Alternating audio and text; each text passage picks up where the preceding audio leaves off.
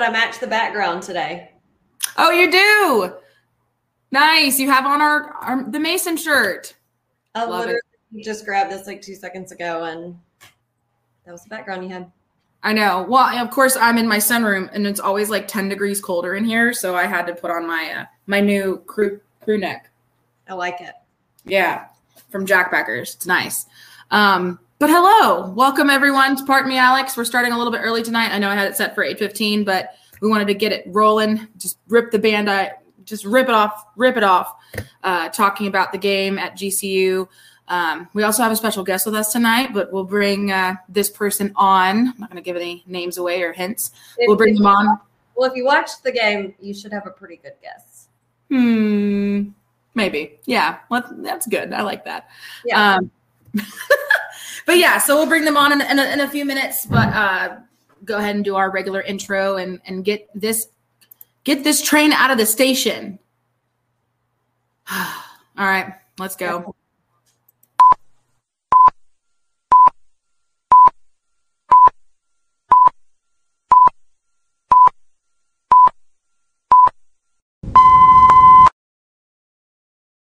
And we back. So, quick story before before we start. I didn't watch the game live uh, because I was at work the brewery.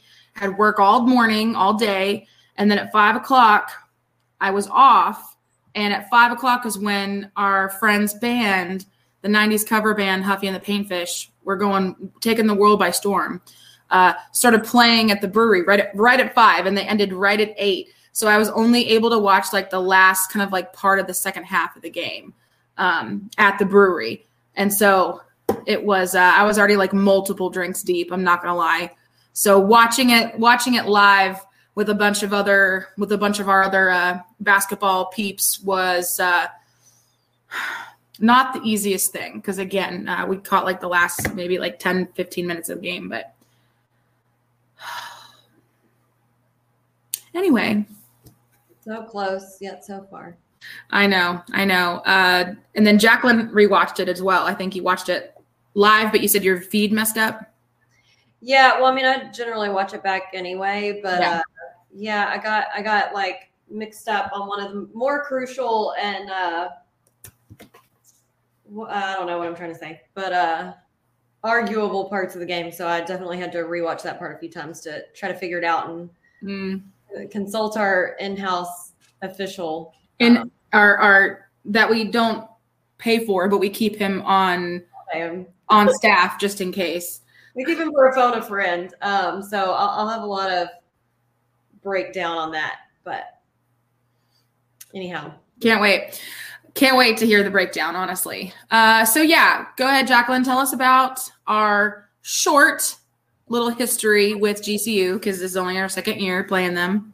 Yeah, so this is only the third time we played them because uh, last season we only played them once at home. Uh, going into this game, we were two and zero against them because last season uh, we beat them at home.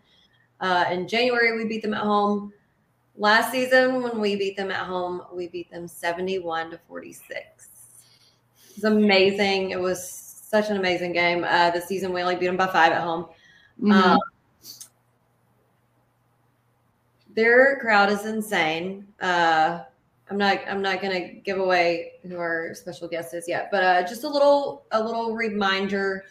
Um, GCU is a private for-profit university, uh, so I know I saw a little. A little bit of correspondence on your post on Facebook. I think Sarah commented on it. So they they don't technically pay their students to come to the games individually um, to boost attendance. However, they have lots of money to pay for marketing and all different kind of game day activities and promo items and all that stuff. So, I mean, yeah, They have a budget. right. So they're not like handing the students money to moolah to come in, but like they're doing a lot. They can do a lot because they have the budget to do that. Um, So all, all sorts of things to incentivize attendance. Right. Thousand students on campus, and they have seventy thousand students online. So they have lots of money. And I'm sure a lot of those students who are online also probably live within, you know, maybe, but I mean, you have to think also that's that's how they make so much profit is so many of their students are online, so they aren't having to put that money back into, you know, three times the students are online than are on campus. So they're making money off those students that they don't have to necessarily put back into campus stuff because those students aren't exactly. Campus. Yeah. Well, I heard somebody kind of equate it the other day, or I don't know. I'm trying to think of who said it. They said it's basically think of a Power Five budget in a mid-major school. Exactly. Yeah. Was that Matt? I, yeah. Was, That's a good comparison. Literally. Uh, it, it's exactly how it is. And so if, if people that are complaining and, and, and being, you know, judgmental about our situation, like you have to understand, like they have the funds. It's comparing apples to oranges. You it literally is. It literally is. And, and again, also that is the culture that has been ingrained in that school for years. And they've had years to cultivate it and they have the money to back it up, which again doesn't grow on trees, babe. Yeah. Yeah. Just different. So just something to a little food for thought when you're looking at their crowd. Absolutely. Um, all right. So quickly, I'm going to go over the standings and the seeding for the tournament, and then we're going to bring on our special guest. Um, so our current standings, uh, not a lot has changed up in the top five or so. Um, just a smidgen differences. So Utah Valley nine and two, still ahead, um, but they have lost two games. Southern Utah eight and three, which they just lost to UTA, I believe. They lost or Utah Tech. I can't remember. I don't remember. I think it was Southern Utah. There's too uh, many. There's too many Utahs. Can't remember.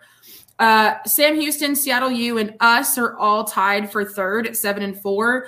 Then you have Grand Canyon at six and four, um, Tarleton at six and five, and then it just kind of goes down from from there. We have uh, California Baptist at five and six. Same with Abilene Christian. Um, then we have three schools on a three way tie at three and eight UT RGV, Utah Tech, and then UTA. And then New Mexico State still coming in begrudgingly last with their two wins. Still, still bitter. Still bitter, Betty's over here about this. Um, so that's the current standings. Moving over to the WAC resume seeding. Again, not a big difference from what it was at the last podcast uh, Utah Valley up top, Sam Houston, then Southern Utah, Seattle U, Grand Canyon, and then us. Biggest thing is that obviously our past two losses have really dropped our total. Um, now we're at 1.08 WAC points, but again, the only good thing about this is is that we're still pretty good at six at the moment because the next person down at at seven in the seven slot is at negative 0.48. So we still have a little little bit of a, you know, buffer there, but really can't afford to lose many more games. And so we just need to not, please, for God's sakes. For God's sakes. Um, we've already had to rearrange our travel plans to Vegas so that we could get there for if we play on Tuesday. Just just saying. So you're killing me. You're killing me. Yeah. Oh, hi, Kyle. Yes. Okay. Yes. It was Utah Tech. So I'm sorry. It, it wasn't. It wasn't Southern Utah. My bad. Yes, it was Utah Tech. So Utah Tech beat Southern Utah. Okay. Kyle did not say hi to the cat. Kyle, say hi to the cat, please, so that Jacqueline can be happy and she can put the cat down. God. I know Kyle said, ooh, a special guest. I know. Well, which brings me to that special guest. I just tweeted it and we're about to bring. Oh, Kyle said, hello, kitty cat. oh, God. Gotta love it. All right. So we're going to bring on our special guest. This person was lucky enough to be, he said, I'm a dog lover, by the way. Well, we'll have a dog too. I'll bring her next time. There you go. Uh, so this special guest was lucky enough to be able to travel to the game at GCU uh, this past weekend, and uh, yeah, wanted to bring uh, him on so that he can give us a little bit of a breakdown of what he saw and witnessed in person about the about the game, about the campus, uh, just about everything, his experience when he was there. Um, and uh, yeah, and just kind of fill us in on on what he saw firsthand since we weren't able to go. So without further ado, while Jacqueline starts talking about the game notes, we're bringing in the Matt Adkins. What's up, guys? There he is. How are y'all? We're good. We Good. are hanging in there. Yeah, same. Hanging. Yeah, I'm sure you had. Was it just an? Wasn't an overnight trip? You weren't there the whole weekend. Yeah, no, I, I flew in early Saturday morning and right back on Sunday, so it was a quick, quick trip. Love that. So, did is that was that planned at the beginning of the season, or did you just say, you know what, screw it, I'm going? No, I've been planning to go for a long time. As soon as I saw that it was on Saturday, I, I told myself I was going to go because I've been wanting to go to, to a game there for a long time. Had my flight booked for a while. I, I booked it on Friday. With the ice storm up here in Dallas, I changed it to Saturday just in case it didn't get uh, canceled on Friday. So, but Nice. yeah, no, I was planning to go and I was excited to to get there and check it out. Love it. Kyle says, "Ooh, look at that guy. He's big time now. Big time. Big time." That's the biggest Kyle. Yeah, Kyle's Kyle's getting up there. Um, I love it. What a so uh, just a quick before we I guess go over the game notes. Maybe give us a quick little rundown of of the campus that you saw before the game. Yeah. So, you know, first and foremost, when I when I got there, I, I wasn't aware that it was a, a closed campus, which I probably should have known. Um, I mean, it's, it's So technically in a, define for us, what does that mean, a closed campus? like you you can't a, a visitor can't just walk onto campus. So I, I took an Uber from lunch to to the campus. Just hey, I want to go check out the campus, check out the facilities and everything.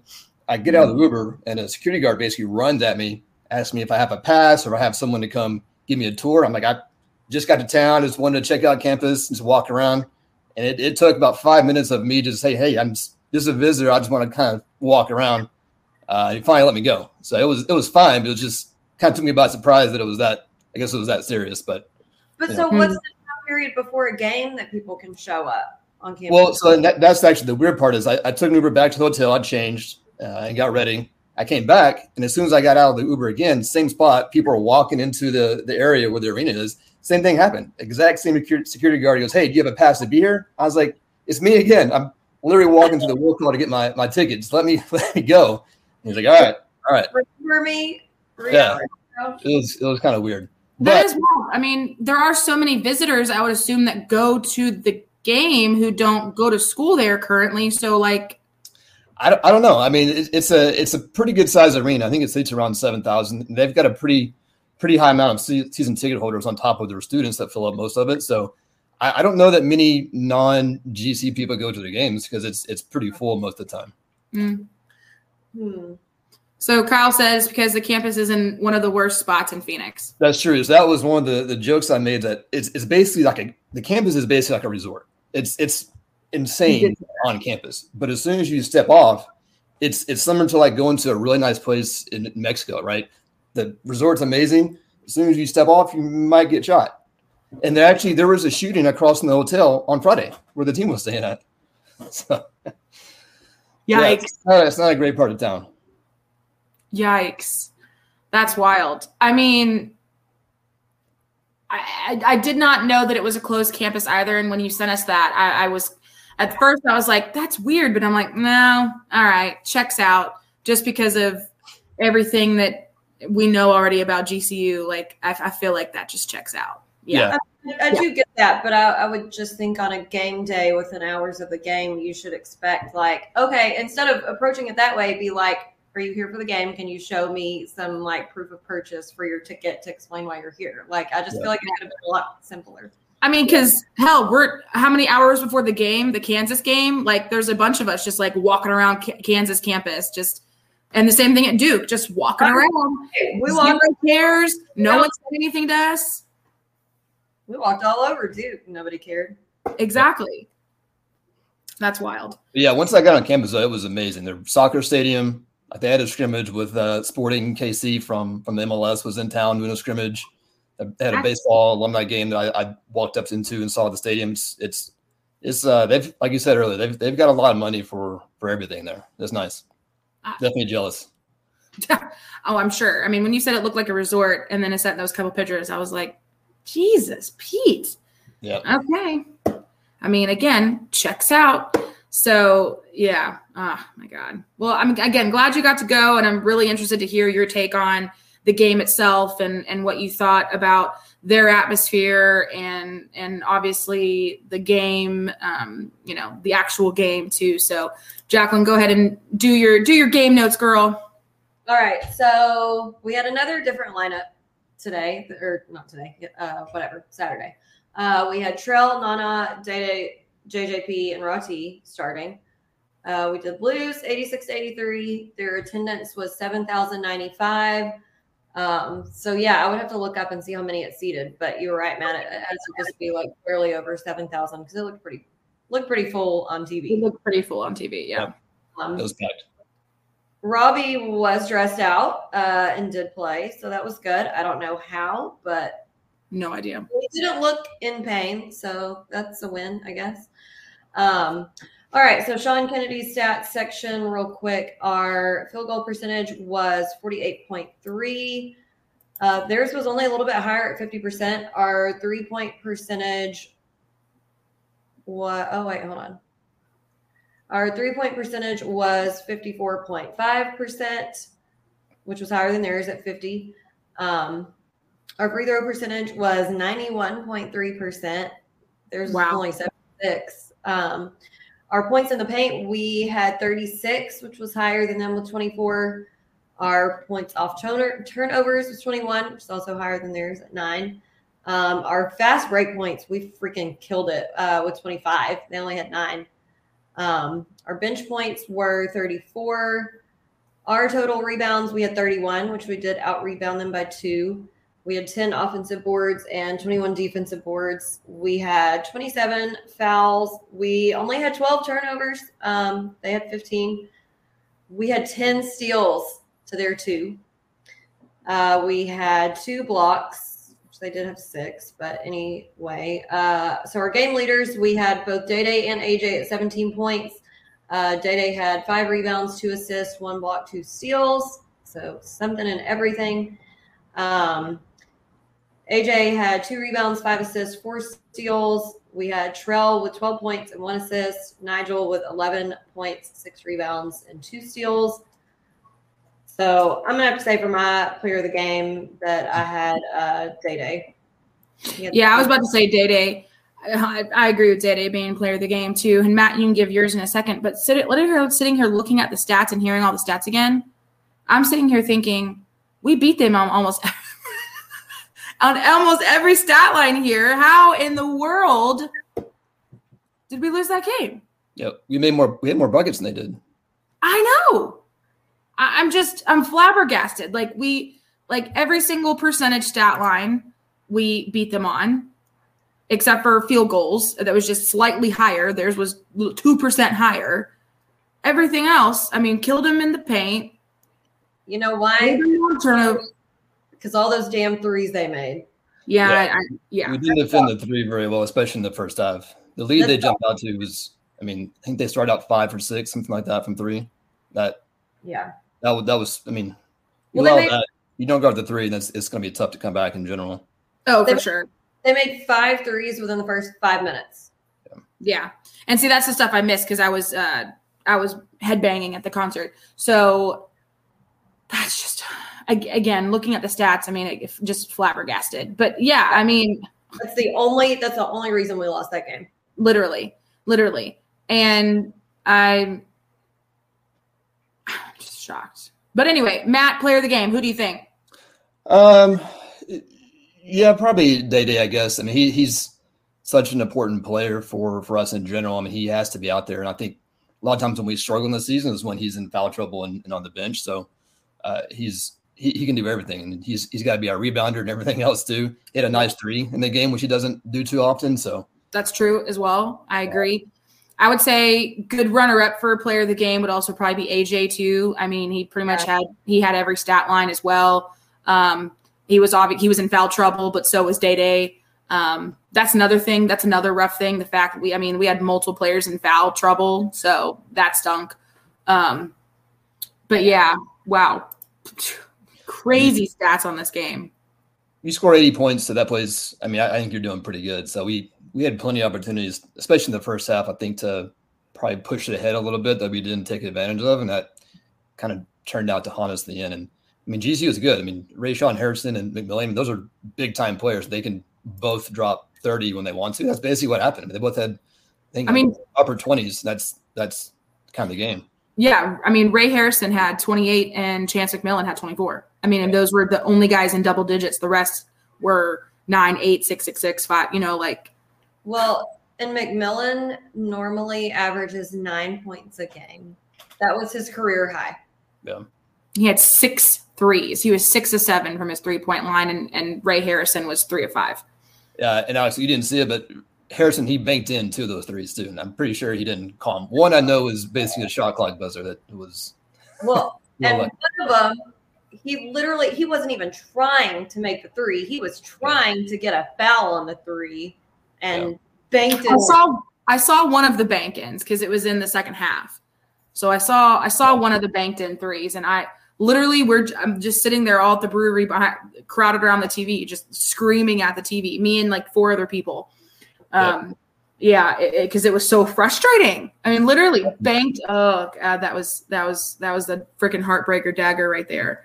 Um, okay, uh, let's just go straight into the the strengths of the game, our feats of strength, things that we did well. Uh, Jacqueline, want to start us off?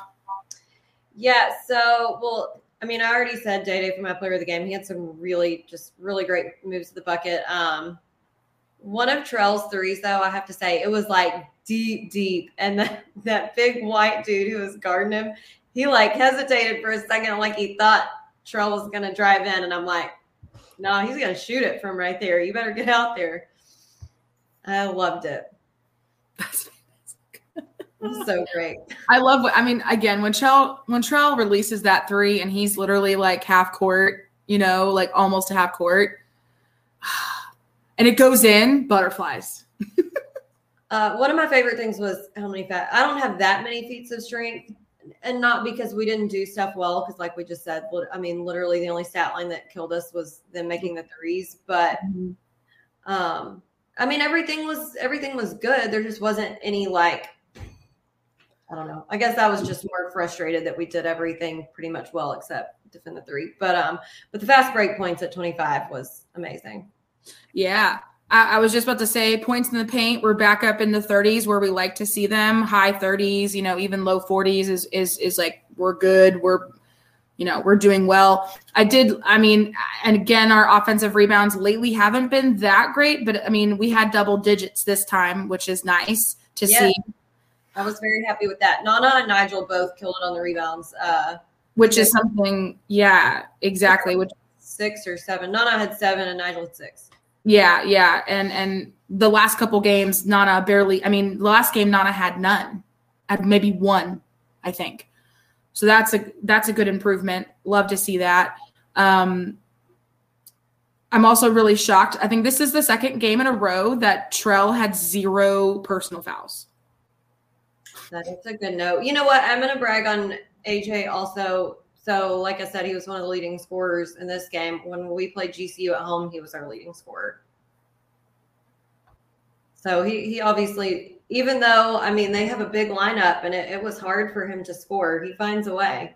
Mm-hmm. He is a gamer. I think he gets up for the big games, the big opponents. I think so too. I, I agree. Performs well under pressure for sure. Oh, definitely. And, that, definitely. and that buzzer three at the end so sad when it's like you want to celebrate, but it still didn't help. I know, but that was such a that was such a nice thing.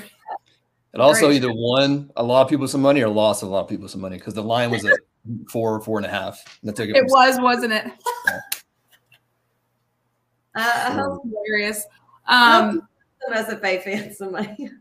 I hope so too. Although I guess they would be betting against us if that happened. I don't understand betting, so I'm gonna, I'm gonna excuse myself from that conversation. Remove myself. Uh, big points. Uh, another thing I'd like to mention were uh, I know we've already talked about it, but the the fast break points at 25. That's that's an outrageous number. Um, I mean, their fast break points they had nine, nine total. So love seeing that stat line right there. Um, just obviously showing the the hustle that we had in that game.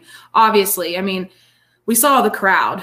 Matt, give us some uh, some feedback about the crowd and the atmosphere. Yeah, yeah. I mean, like I said earlier, I've been wanting to go to a game here for a long time, just just to see the crowd, and um, I'd say it lived up to the hype for sure. I mean, mm-hmm. they the students. I mean, it, it's definitely. I put this through a, a, Twitter thread earlier today as well, but it's it's definitely more of a, a manufactured type atmosphere, in that it's it's you know they kind of script a lot of it, they put a lot of planning into it, which there's nothing wrong with. It's 100 percent legit, and it's it's crazy, and it's what they do is amazing. I wish we could you know do half of that right mm-hmm. but it's got it's got just a different feel than again you go to kansas you go to duke you know what their student section it kind of brings to the table mm-hmm. gcu's this is a little bit different again nothing wrong with it it works for them and it would work a lot of places and it's, it's amazing they they do everything t- together that i think that's that's the biggest thing that i like about it is that they they know the games ahead of time like if you go to the gcu basketball schedule they have their theme game nights listed on every every game. So mm. all the students know exactly that Saturday was their God bless American night ahead of time, right? So they can prepare for it. They know all of this going in before the season starts. They know where to go before the game starts. They had this big quad outside of the arena. They all go to hours before. They get in this one small little box. And they all go into the arena at one time. They have it all down like precisely to a T. Every every element of their game day environment is like you could call it almost like a scripted movie because they they've got everything covered. Every organization you could think of was involved.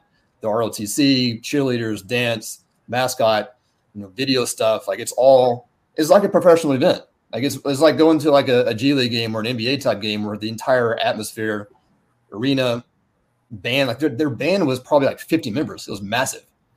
Um, but they've got it all. They've got it down. They know what they're doing. I'm so glad that you said that because literally Alex and I had a side complaint mm-hmm. conversation about our themed games, and I don't understand why we can't do the same thing and release a list at the beginning of the season because I mm-hmm. swear to you, they act like it is top secret classified information that they tweet like the day before the game or something. And people like me who are coming from out of town, I've already packed and have my stuff when I'm there. And then two hours before the game, I see a tweet talking about how it's neon out game. And I'm like,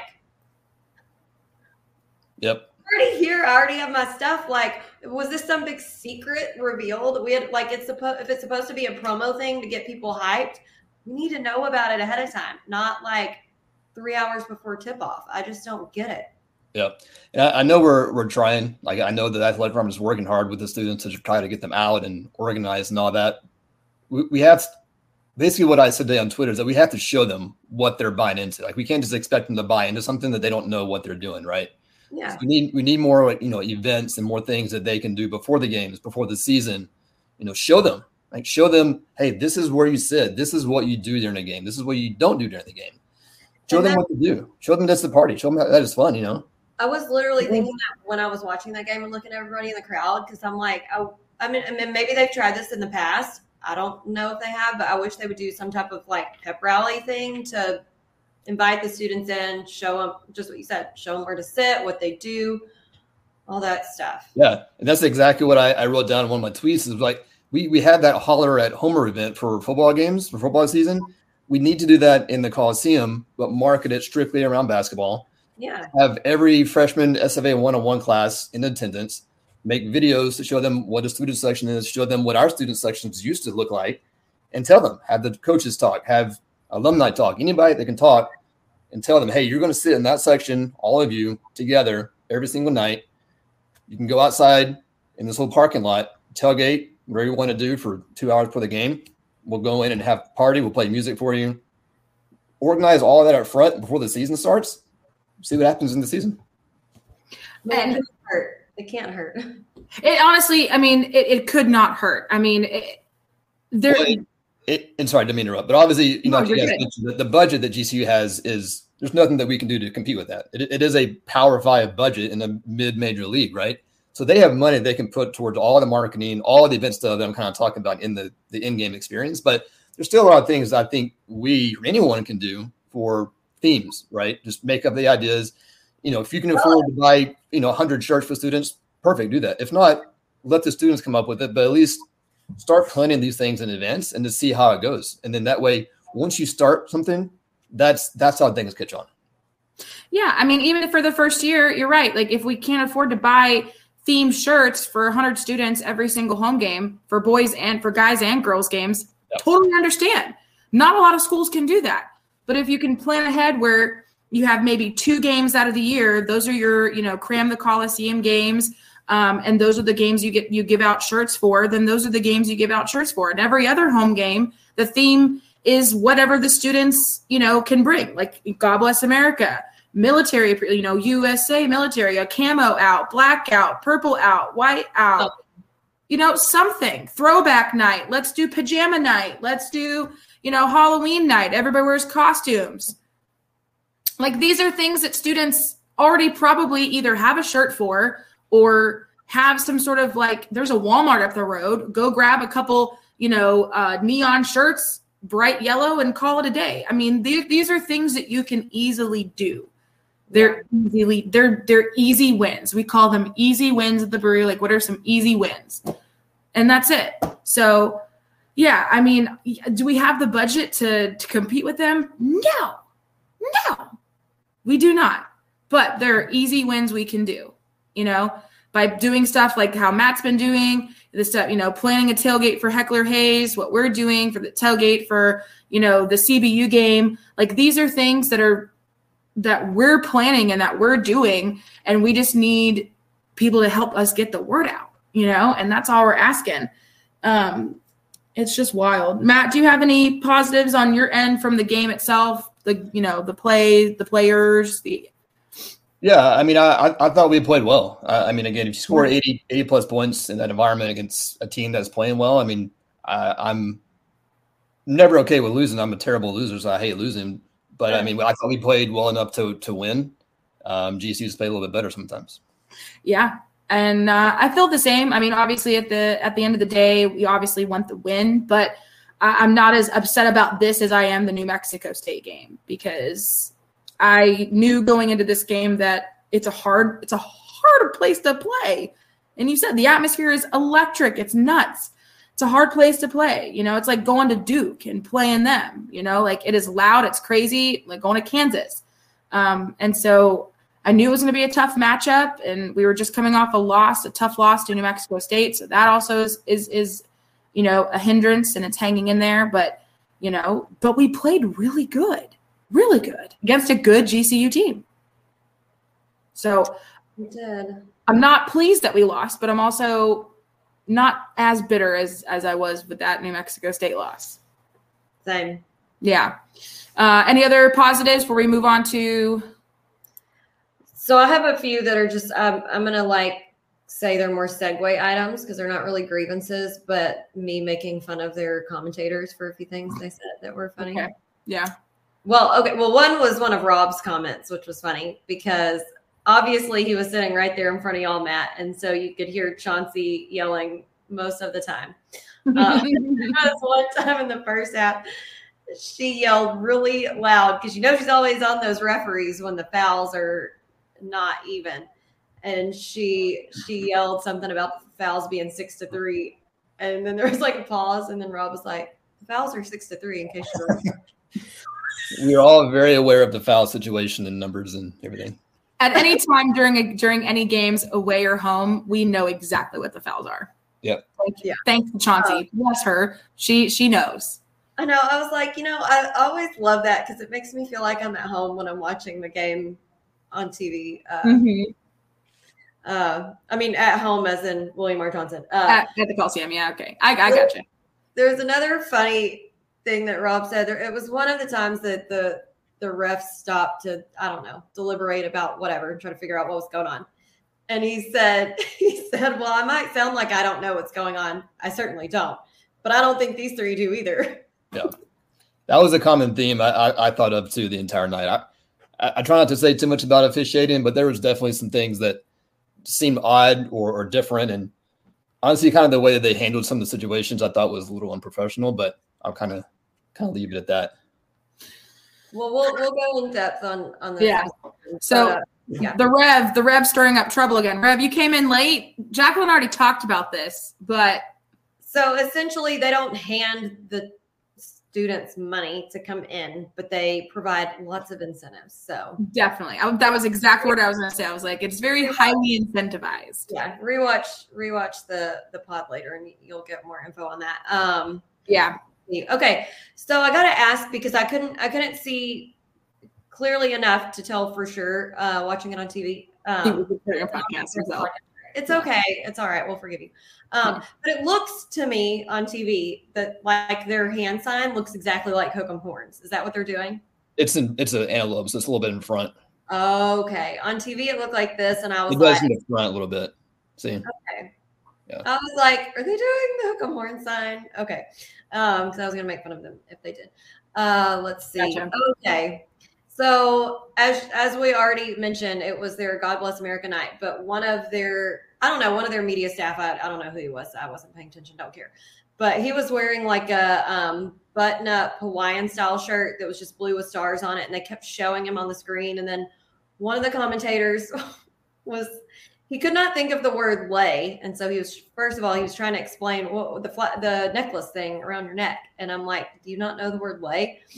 And then he said, he was trying to like make a correlation that he looked like he was ready to go to Hawaii or something and he was like, put some of that, you know, that white stuff on his nose. And I'm like, sunscreen? Might be how they do it in Phoenix. I don't know. I don't know. Just saying, probably know these words, and the way that sounded did not sound good. Let's put some of that white stuff on their face. That sent me over the edge. I was like, God bless. Um, then the, the the final kicker that's just sent me completely over the edge was the camera zoomed in on one of their dudes who was dressed up like George Washington. Oh, I love that. I did And the see that. dude- But the dude was like, "Oh, he's dressed up like Benjamin Franklin," and the other the other announcer goes, "Uh, George Washington."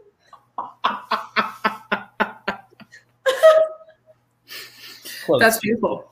Oh, oh, sorry. One more. This one was great too. So there was one point where he was like bragging on our defense, and he said, you know, sometimes it looks like there's six players running around out there on the floor. But then later on in the game, he said it again, and he said, it looks like there's five or six defenders out there. And I'm like, well, there are five at all times, dummy. Like, what are you talking about? Five right. Yeah, there's always five. What are you talking about? Oh my god. I'm kind of glad I didn't rewatch the game. Yeah. Those are the funny ones, but I, I got some complaints. But those Well, well then let's let's get to it. All right. All right, one sec. fun. like way in. Oh yeah, good segue in. Festivus begins with the airing of grievances. I got a lot of problems with you people. Now you're going to hear about it. You. Jacqueline, start us off. Okay, I think I'm gonna. I think even though I'm skipping a little bit ahead, I'm gonna start first with the the um the tech on Robbie because Go ahead. Yeah, because that's one of the big big questions. So okay, so whenever I was watching it, and like I said, my feed cut out like right after it happened, so I didn't get to see the aftermath. But Robbie had gone up and was trying to dunk it, was not successful, was hanging on the rim because there was a player standing under him on the other team. Uh, and they called a tech. So what I missed because I which I'm sure anybody watching it live missed because you were so focused on them calling the tech while he was hanging on the rim and you're like, but that's okay, you can do that. So Mm-hmm. what I saw in the aftermath watching it back today. So when he while he was hanging on the rim, I don't even know exactly what happened, but the ball came back up there and it was like coming at his face. So he caught it and passed it out to someone on the on the like three point line. And the announcers were saying, "Oh, well, when you're hanging on the rim, you're not allowed to catch the ball and pass it back out. So that's why they called the tech. And I'm like, I've just never seen that happen. So I don't really know because while on the one hand, first and foremost, he was hanging on the rim so that he didn't fall on their player. And that's a okay to do. But second of all, if you're already hanging on the rim for your own safety, which is allowed, and then the ball comes at your face, like I don't really know what he was supposed to do in that situation. So of course, I text my dad, and we have this long like text thread about it. So he was like, it's a crazy play. I can only equate it to a missed dunk. And if you hang on the rim and it bounces back up and comes back in, it's no basket. I think he should have been allowed to hang on the rim without a T because he was in danger of injuring himself, you know?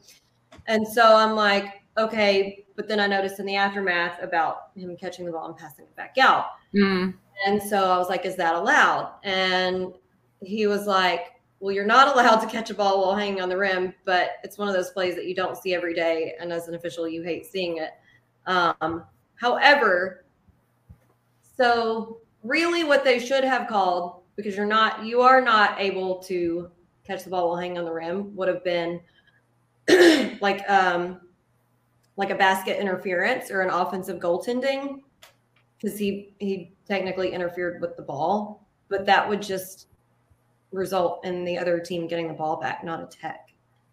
So that's what I feel like should have been called. However, I don't think you ever really see that happen that often. I've I've seen it happen before, but I don't remember a technical coming from it. To be honest, uh, I've seen someone on the rim, they missed it, the ball came back, and they they touched it. But I don't, I can't remember. I, I really don't remember a technical for sure, but I don't remember what the actual call was afterwards. But in, in this case, when I rewatched it, I, I don't see him on the rim at all. Like the first time I I put a screenshot on Twitter as well. That I don't I, I don't think that was the right call. Like he, he didn't have he didn't touch the ball until after he let go. And if that's the case, I mean, and, unless the rule still says if you're in the air or something like that, that makes sense. But that's also not what the officiating crew told Keller. And they didn't actually tell him until after the media timeout. Keller had no idea until Harrison, probably I guess it was Harrison, was at the free throw line shooting the tech. Keller had no idea. They didn't tell him. When they did, they said it was because he was hanging on the rim while he touched it. So, which is completely invalid because him hanging on the rim was protect himself and another player. So yeah, I don't like any of that because I understand in the moment how that because you're you're focusing first on him hanging on the rim, but that was a okay in that situation. So I get I get that's that's not a call you want to have to make as an official, but they made they made their own call and regardless in something like that especially if it's so confusing as an official you got to nut up and go explain to the coach what's happening yeah. that's my that's my consensus um yeah. and yeah, then no, oh go ahead i'm sorry i was gonna say i mean one free throw didn't lose the game for us but it was just one of those situations to where that call plus some other things that happened in the game um, I didn't get to see Hawkins technical from where I was I was seated, so I didn't see him. It seemed pretty clear online. People thought he he did push him um, after the the foul. Um, yeah, unfortunately, yeah. Nigel deserved that tech full force because he yeah he got called for the personal foul, and then literally two feet away from the referee, clearly pushes the dude in the back, and I'm like. And the, the problem that I have with with that call and that that ruling is that you the, the possession goes back to the, the other team, right? So they got two free throws for the foul, two free throws for the technical, and then they got the ball back too. Yeah. They missed the shot luckily, but that could have been like a seven point possession. Yeah, totally. No, I agree. But um yeah, and then with the with the Robbie thing, yeah, I just I just don't like I don't like the way that that was handled from what I'm hearing you saying about what happened there in person because obviously i'm going to be more skewed on this because my dad being a referee but like that's that's a situation where there are tough calls you got to make and sometimes you might not even make the right call but i just feel like in my opinion if you're a good referee that's that's where you own it and be like look this is this is what we had to call or whatever and you you build a rapport of respect with the coach to at least go explain to him like this is what we're calling why we're calling it um because you have the final word. So make a call, stand behind it if that's what you're going to call. Um, yeah, the, the, last thing anyone wants to see is the referees taking control like it's their night. Like, it doesn't matter. I don't care what game I'm watching. I, I'm not there to watch the officiating, and half of that game, I felt like that's kind of what we were doing. Yeah, like a ref show. Yeah. But to to add to add on to that, um, my grievance about the commentators. So, and listen, I understand. We all know that Robbie gets fired up very easily, and obviously very confused about why he got thought he was going to get a tech or whatever. So immediately after, two of the referees are like standing there talking, and he tries to go in to plead his case, and I'm just like, you're not helping yourself. But then one of the uh, commentators literally said, "Oh, he punched him in the here. He punched the official," and I'm like, Yes, he said that he punched the official, and I was like, I'm like, no, no, no, no, no. Literally, he went like this with his hand, like he was emphatically like motioning with his hands, trying to plead his case, but he did not touch the official. He certainly did not punch the official. I'm like, let's not get all heated up and say stuff that's clearly not even true. Yeah. Like I, when I when I heard that he said that, or when I I actually read it because I had the captions on it on the TV at the brewery, I was like, did I see that right? Did I say that he just punched the referee? Like, Yeah, that's what. what, what game? What game are they watching? Yeah, Obviously, he would have been ejected if that was the case. exactly, Like, exactly, and as he should be if he did. yeah, no, that would have been end of the night for Robbie. done. Absolutely. Um yeah obviously the threes were not ideal uh from gcu uh, you know it, it's hard it's hard to come back and win a game when when someone's shooting i mean basically 50% from the three point line and you got a guy who's six out of seven from three um, just absolutely just destroying you on the threes and another guy at three for five i mean that's rough. Um, and of course, the the oh, I just lost my train of thought. Personal fouls. Uh, you know, yeah, Chance McMillan fouled out, and then they had two guys in foul trouble. Uh, but then you look at our end, and we had one, two, three, four guys in foul trouble, and no, I can't. Yeah, four guys in foul trouble, and most of those guys are the guys who we critically need. Day Day, AJ, AJ, Nigel, and also Jalen had four. yeah, And and that means that they probably sat for more time than what they normally do. I mean, Nigel played 23 minutes, AJ also played 23 minutes total. Uh Day Day played 26 minutes. The person who played the most minutes was was Nana, and he had two personal fouls.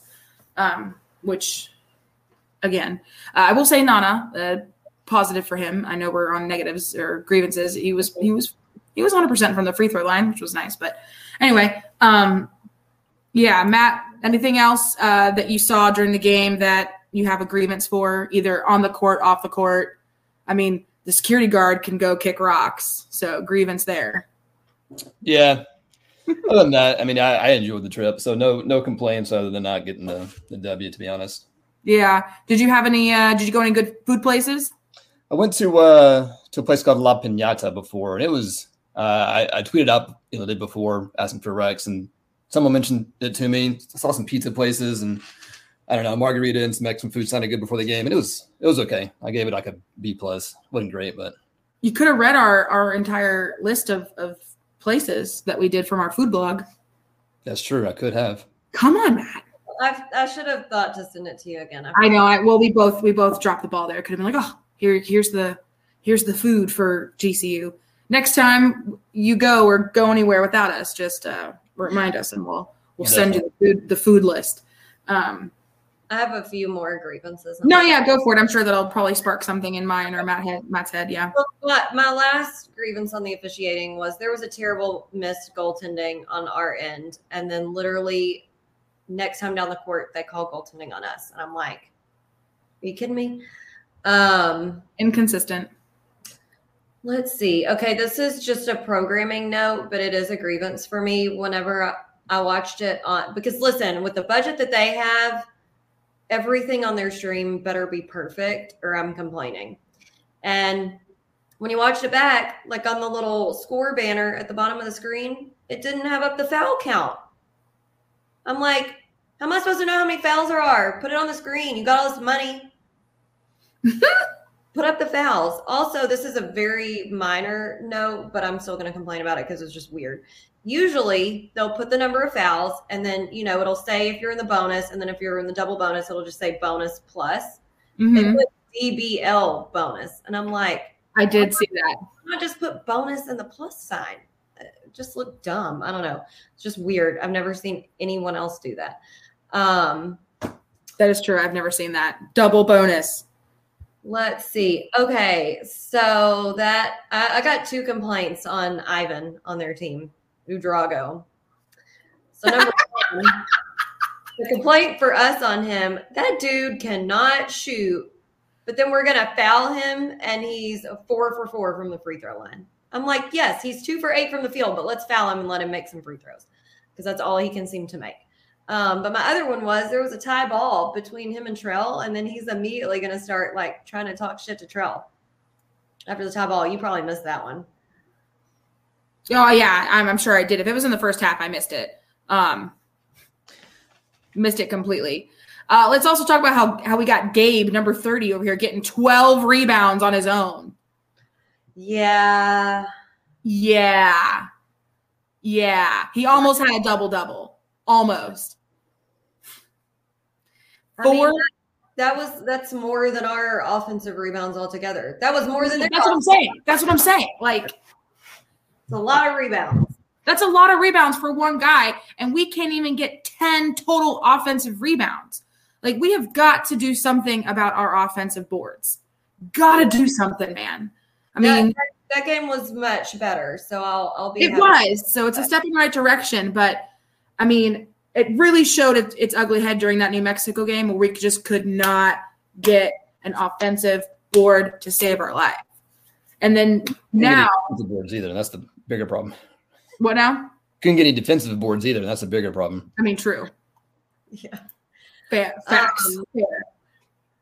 My last grievance on us, and it, this doesn't happen often, but when it does, it just frustrates me so badly because I just don't understand it. But when someone, I've complained about it a million times, and every time I see it, I'll complain, even if it's just once a game. Whenever one of your guards picks up the ball and gets stuck, come help him. I don't understand, especially mm-hmm. when it's AJ listen, if he picks up the ball, he can't shoot it. He can't shoot a contested shot with a defender right in his face. Come to the ball. I hate it. There was one time he almost got a five second call because everybody's just standing around. And I'm like, maybe he shouldn't have picked up the ball, but that damage is already done and he picked up the ball. So come help.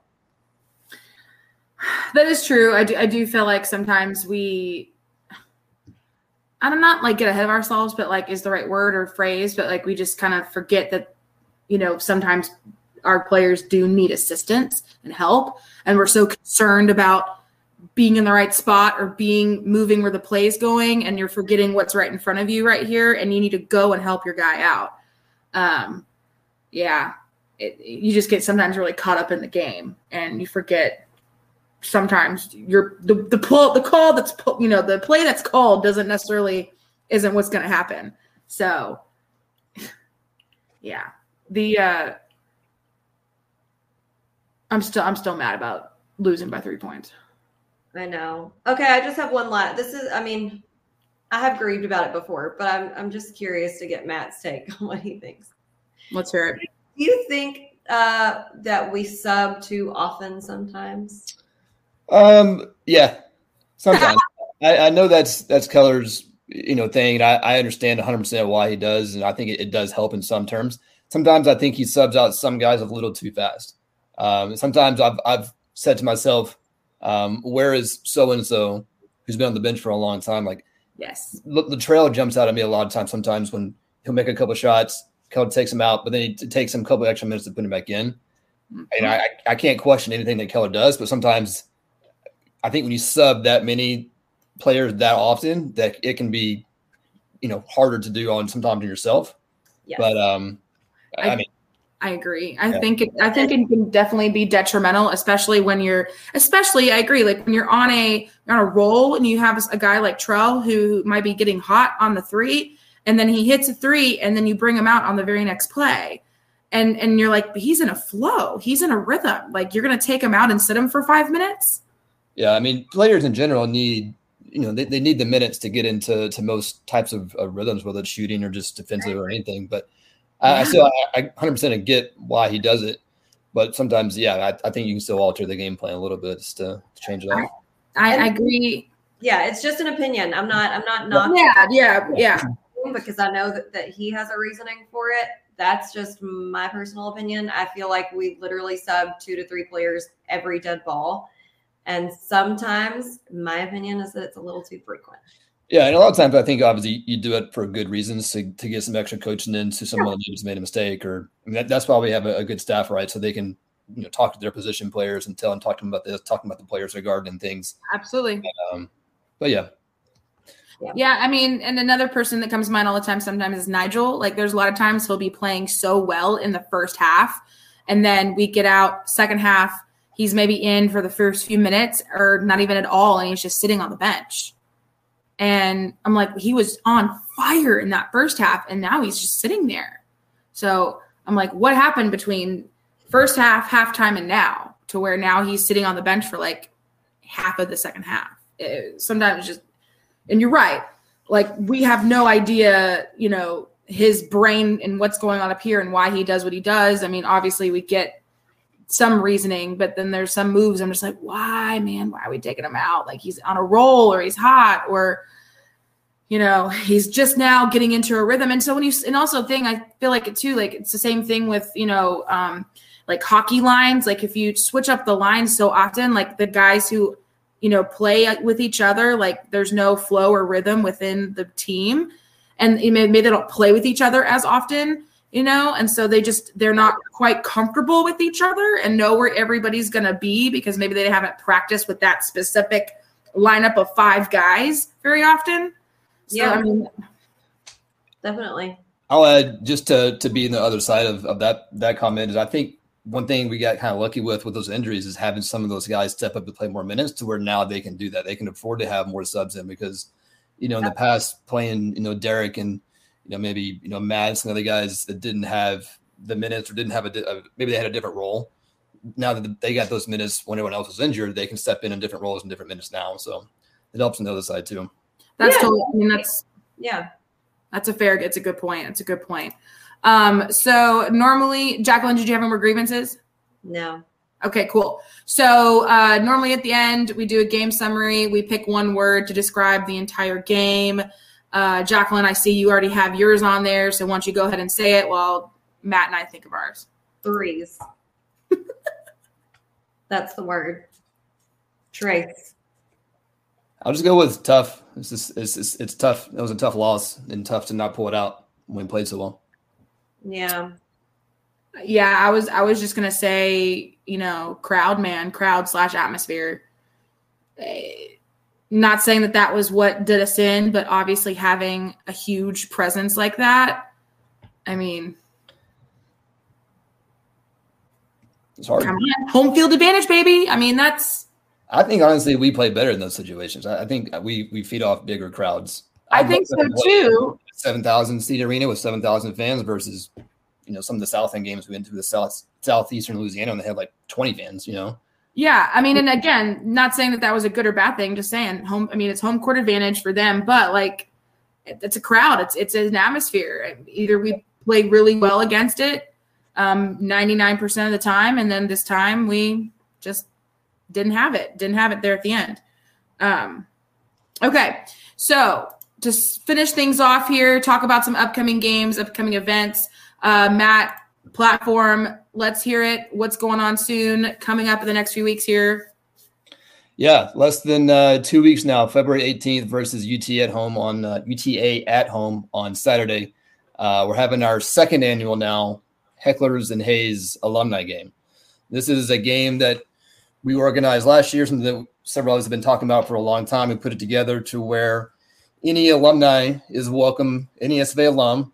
Doesn't matter if you're an old Hecklers member, Purple Haze member, just any SFA alum basketball fan that can get back to NAC for a student of the day type game. Get to we get to have our own section, discounted tickets, discounted alcohol, which makes it more of a party, right? Um, everyone gets to come back and recreate a student section, right? The last year we did it to try to help the students and be next to them and be a lot with them, but also show them that it's okay to be up, it's okay to be loud and have fun, and like, like we've been saying this entire podcast, make it a party, right?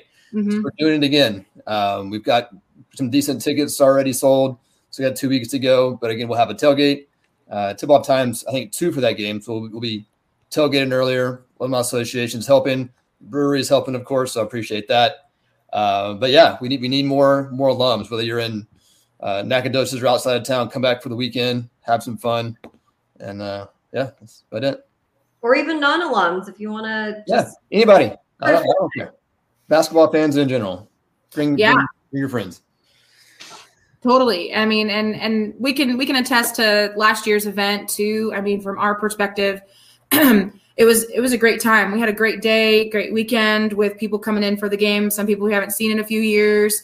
Um, I mean, I know that when I was a student, like being a heckler, and then of course then transitioning to it being just the haze, um, was some of the best days and games that I've ever experienced. You know, just fun time being around like-minded spirited love basketball type folks and people i mean you can't you can't beat it and then if you want to you know if you enjoyed those days or even if you didn't sit with the hecklers or didn't sit with purple haze at a basketball game or whatever and you just want to come and enjoy a basketball game for five dollars five dollars cheapest thing in town to do i mean you can't do anything for cheaper than five bucks i mean well well well um but anyway I just it's it's a it's a great deal. Matt's done a lot of lot of work to make this a fun day, a fun weekend, um, and I just don't see how anyone can beat it on February 18th. Like, there's not much else going on. So This is your time to come live vicariously and pretend like you're a student again. Leave the 100%. kids home and come come have some fun. That's what I'm doing. exactly, We're gonna have a great time. yeah, we had a great time. Enjoyed reliving the glory days uh, over in this in this in the uh, student for the day section, and I, I really truly hope that if you're listening or you're watching or watching later, listening later, that you'll consider coming down, even if you could just come for the day. Just come for the day. Come tailgate. Uh, like Matt said, there'll there'll be drinks, adult beverages, regular beverages. There'll be food. Um, right? There's food. Yeah. Yeah, food provided from, from the Alumni Association. We'll get uh, food vouchers for inside too for popcorn, one dollar beer, one dollar wine. I mean, it's I mean, I don't know why you wouldn't come just for that, to be honest. But That's fair. I mean, even if you are not a big basketball fan, like I'm gonna come Yeah. for a dollar beer. yeah, Holy moly! Yeah. So and uh, I was add that the athletic department should be putting some tweets out too. So they want to see this event get really big. Their their goal is to have that entire section full from top to bottom um, within the years to come. So it's going to be a traditional event that we're going to keep growing. yeah, and and I really, really, like I said, I really hope that people um, come out and support and and hopefully, you, heck, even if you see us over there, you're getting wild and crazy during the game, you're like, wow, I want to go hang out with those people. Come on over, come on over. Uh, there's plenty of plenty of seats and rooms on each of our sides of us uh, in that sections over there. So come hang out with us. Come hang out with us at tailgate. Again, even if you weren't in a heckler or a haze type spot in college, even if you didn't do any of that, if you're an alum, if you're a student, whatever, just come hang out with us and come come get some free drinks and stuff at tailgate and free food, and then come inside and have a couple dollar beverages and come and help us heckle the heck out of the UTA Mavericks. Because why not? Why the hell not? Exactly. Um, so that's coming up, and then directly, literally the weekend after is the uh, CBU game, which will be on Sunday, the 26th. Uh, it's a Sunday fun day. Jacqueline and I are also working on a tailgate for that day, just mainly because two reasons. A, it's a nationally televised game on ESPNU, so we want to have a big crowd out for that. Try and make us look like we know what the hell we're doing uh, for attendance purposes on national television. That would be nice. Um, so coming out for that, and also because of our homecoming award winner, auction winner, uh, Richard Boyer. He's the mayor of the colony. He's a former SFA regent, SFA alum, um, and so he won our auction. And part of the auction was to tailgate with us for the day. The only day he could come was February 26th. So that's the other reason why we're planning a tailgate is for our boy Richard. Um, so we're kind of short. Worked out Huh?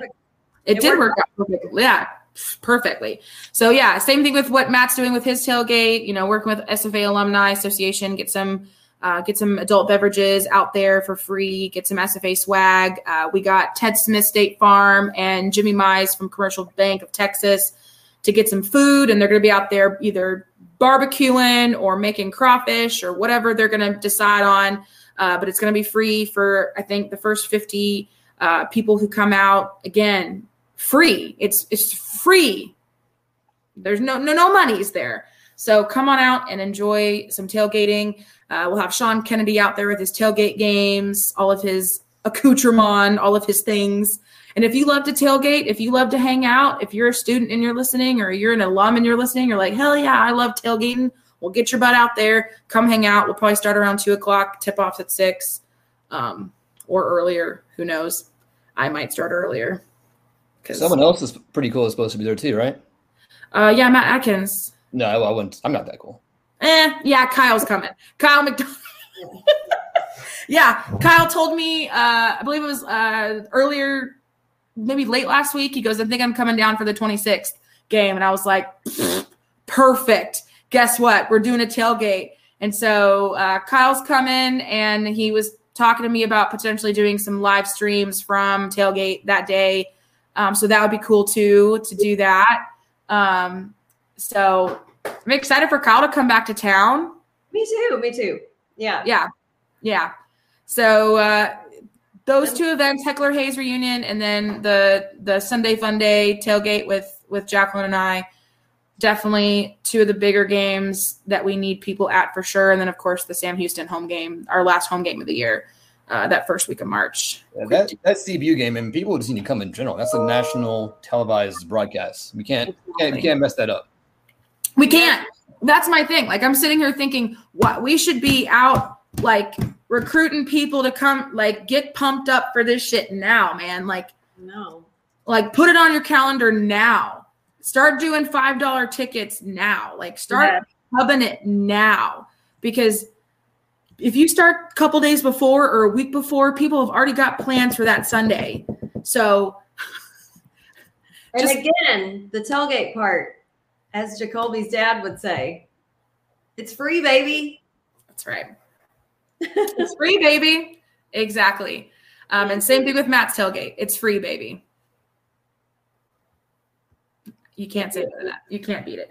But yeah, so we have those two events coming up, and then, uh, like I mentioned, next couple of games. Uh, we don't have another game until uh, Saturday, I believe, when we play UTRGV at UTRGV. Um, and then our next home game is on the 15th. And I'm trying to remember who we play. Uh, our, uh, Tarleton State. Yeah. Yeah. So next home game is on February 15th, Tarleton State, 6:30. Obviously, it's going to be on ESPN Plus. Um, and then, of course, that weekend, as Matt said, is the uh, is the uh, UTA game, which it is a 2 p.m. tip. So yeah, we'll be tailgating and then that also is uh, the Mardi Gras celebration at the brewery. So, hell, we can tailgate in the morning, go to the game, leave the game. It's only four o'clock at that point. We can go straight to the brewery and go get some Mardi Gras on. Plenty of time. Plenty of time. We got king cake beer that day. Ooh. I'm really sad that I missed out on Jerry's s'mores beer. Oh, it was good. I know. Fire. Sorry. It was good. It was good. It was good. Um, but yeah, so that's going to be a fun day as well. A lot of stuff going on morning, noon, and night. Plenty of activities. And then we're doing a little get together at the brewery on that Friday before the Heckler Haze thing. That's true. I forgot to mention that. No, yeah, you're good. Yeah, yeah, yeah. So we're getting having a little landing spot if there's any people in town early for the uh, Heckler Haze reunion game weekend on Friday the 17th to come out to the brewery. Uh, it's it's half price flights, so four dollar flights from four to seven, and come on out and hang out with us at the brewery on Friday night. Game for the pregame. Bingo. It's exactly right. It's exactly right. All right, cool. So, man, lots of stuff going on. A lot of fun opportunities to come and support your Jacks, and of course your Lady Jacks as well. Uh, they're on fire. They literally just clinched, I believe, today with the win, their berth to the WAC tourney. So they are set. No issues here. I have no problem. the girl, I have zero worries about them. They're good. They're Gucci, as the kids say. So just gotta work on the boys. Matt, are you coming to Vegas? Probably not. No, I don't do conference tournaments. I think I've told you all that, right? Yeah, you did. You when I started school, you've said every conference tournament that I went to, either as the one seed or as we made the title game, we lost every single one that I ever went to. So once I stopped doing that, we basically won every every tournament after that. So I've I've made it a superstition and a thing where I don't I don't do conference tournaments. I always wondered, but I understand and I respect the self sacrifice. Yeah. Uh, I also respect the self sacrifice, and I know it well because I Okay. do the same thing for the World Series when the Astros are in it. So I guess I get it. should go back and, and recount my record, and it's just absurd. Like I'm telling you, like, we didn't win a single game as the one seed or as in the title game that I went to. So, So yeah, so your so the statistics and the data show that you just need to stay home. so Brad Underwood was welcome for his titles. It's Matt. Matt's the reason Underwood has all the titles. Yep, just me. your, your name should be with an asterisk down at the Right. bottom. Right You should have a special ring, honestly, at this point. Like you should have a special ring because of that. I mean, that is quite a sacrifice, I will say. It's tough. I, I want to be at every single game, but I know. I know. I mean, I under I understand what a sacrifice it is for you. I just couldn't I couldn't imagine doing that for lumberjack basketball. What I do for the Astros, like when the Astros are in the World Series, I don't watch a single game. And it's rough. It's rough. So I can, I feel this. I feel this very deeply in my soul, Matt. The tough one. but bless you and thank you for your Thank you for your service. you Thank you betcha. for your service. exactly. Thank you for so much.